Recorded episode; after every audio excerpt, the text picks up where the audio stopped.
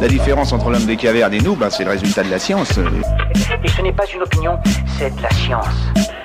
Notre monde n'est pas si moche. Est-il dangereux d'avoir le corps entièrement peint?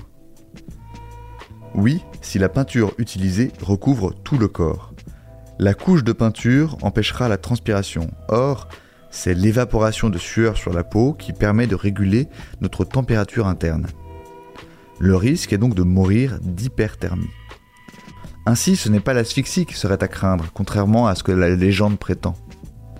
Légende revisitée entre autres dans un film de James Bond, où Goldfinger, le méchant, assassine sa victime en lui enduisant le corps d'une peinture d'or.